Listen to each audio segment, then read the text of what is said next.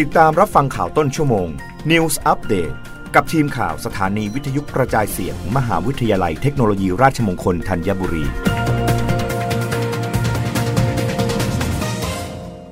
รับฟังข่าวต้นชั่วโมง โดยทีมข่าววิทยุราชมงคลธัญบุรีค่ะ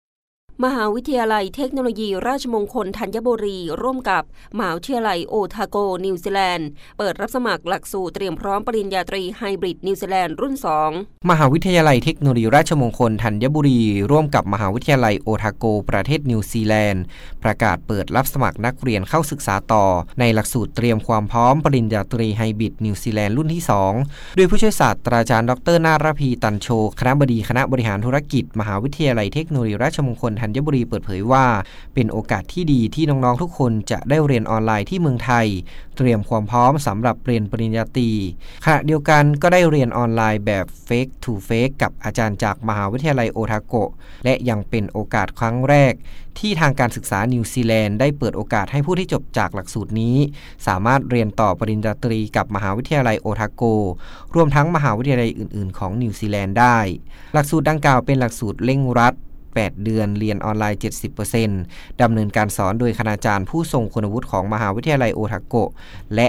30%จะดำเนินการสอนในชั้นเรียนจริง โดยศาสตราจารย์ จากมหาวิทยาลัยเทคโนโลยีราชมงคลธัญบุรี ที่ศูนย์การเรียนรู้ไทยนิวซีแลนด์กรุงเทพมหานคร และเปลี่ยนเป็นบินไปเรียนนิวซีแลนด์ได้ทันที เมื่อนิวซีแลนด์เปิดประเทศ โดยเทอมหนึ่งจะเรียนตั้งแต่วันที่ 27 มิถุนายน ถึงวันที่ 7 ตุลาคม 2565 และเทอม 2 เรียนวันที่ 25 ตุลาคม 2565 ถึงวันที่ 10 กุมภาพันธ์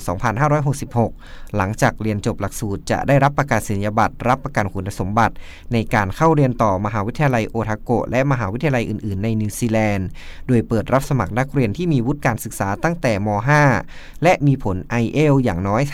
5.0 สมัครเรียนได้ตั้งแต่บัดนี้ถึงวันที่ 30 เมษายน 2565 รับจำนวนจำกัด และสมัครเรียนได้ที่ Line at nz english นัทพลดีอุด ทีมข่าววิทยุราชมงคลธัญบุรีรายงานการกีฬาแห่งประเทศไทยเผยกิจกรรม Sport Entertainment ประสบความสำเร็จ พร้อมสานต่อกีฬาคนพิการแห่งชาตินครลำดวนเกมส์ที่จังหวัดศรีสะเกษระหว่างวันที่ 30 มีนาคมถึง 3 เมษายนนี้